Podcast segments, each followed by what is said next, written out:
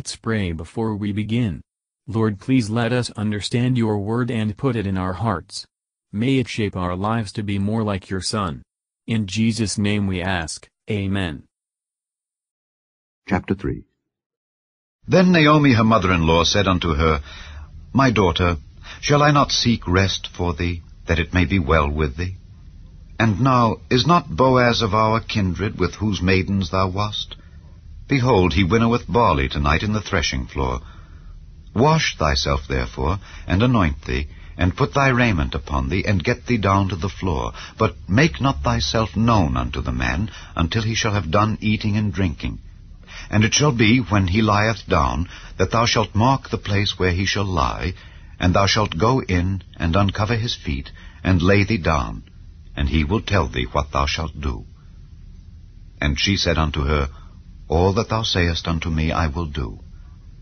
And she went down unto the floor, and did according to all that her mother-in-law bade her. And when Boaz had eaten and drunk, and his heart was merry, he went to lie down at the end of the heap of corn. And she came softly, and uncovered his feet, and laid her down. And it came to pass at midnight, that the man was afraid, and turned himself. And behold, a woman lay at his feet. And he said, who art thou? And she answered, I am Ruth thine handmaid. Spread therefore thy skirt over thine handmaid, for thou art a near kinsman.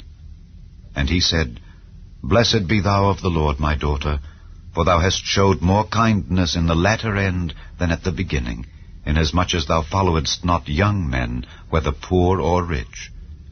And now, my daughter, fear not. I will do to thee all that thou requirest. For all the city of my people doth know that thou art a virtuous woman. And now it is true that I am thy near kinsman. Howbeit, there is a kinsman nearer than I. Tarry this night, and it shall be in the morning that if he will perform unto thee the part of a kinsman, well, let him do the kinsman's part. But if he will not do the part of a kinsman to thee, then will I do the part of a kinsman to thee, as the Lord liveth. Lie down until the morning. And she lay at his feet until the morning, and she rose up before one could know another. And he said, Let it not be known that a woman came into the floor. Also he said, Bring the veil that thou hast upon thee, and hold it. And when she held it, he measured six measures of barley, and laid it on her, and she went into the city. And when she came to her mother-in-law, she said, Who art thou, my daughter? And she told her all that the man had done to her. And she said, These six measures of barley gave he me, for he said to me, Go not empty unto thy mother-in-law.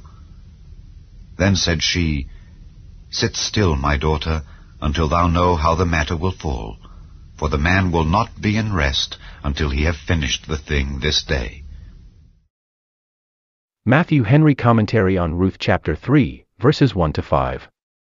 The married state should be a rest, as much as anything upon earth can be so, as it ought to fix the affections and form a connection for life. Therefore it should be engaged in with great seriousness, with earnest prayers for direction, for the blessing of God, and with regard to his precepts. Parents should carefully advise their children in this important concern, that it may be well with them as to their souls. Be it always remembered, that is best for us which is best for our souls. The course Naomi advised appears strange to us, but it was according to the laws and usages of Israel. If the proposed measure had borne the appearance of evil, Naomi would not have advised it.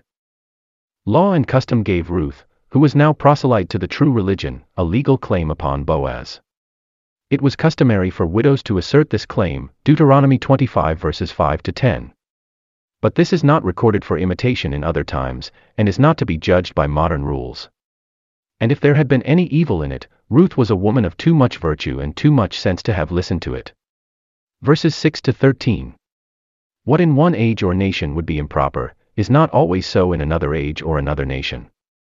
Being a judge of Israel, Boaz would tell Ruth what she should do, also whether he had the right of redemption, and what methods must be taken, and what rites used, in order to accomplishing her marriage with him or another person.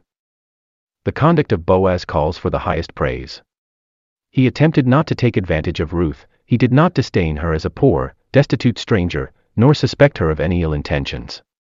He spoke honorably of her as a virtuous woman, made her a promise, and as soon as the morning arrived, sent her away with a present to her mother-in-law. Boaz made his promise conditional, for there was a kinsman nearer than he, to whom the right of redemption belonged. Verses 14 to 18. Ruth had done all that was fit for her to do, she must patiently wait the event. Boaz, having undertaken this matter, would be sure to manage it well. Much more reason have true believers to cast their care on God, because he has promised to care for them. Our strength is to sit still, Isaiah 30 verse 7. This narrative may encourage us to lay ourselves by faith at the feet of Christ, he is our near kinsman, having taken our nature upon him. He has the right to redeem. Let us seek to receive from him his directions, Lord, what wilt thou have me to do? Acts 9 verse 6. He will never blame us as doing this unseasonably. And let us earnestly desire and seek the same rest for our children and friends, that it may be well with them also. Thank you for listening and if you liked this please subscribe and consider liking my Facebook page and joining my group Jesus Answers Prayer.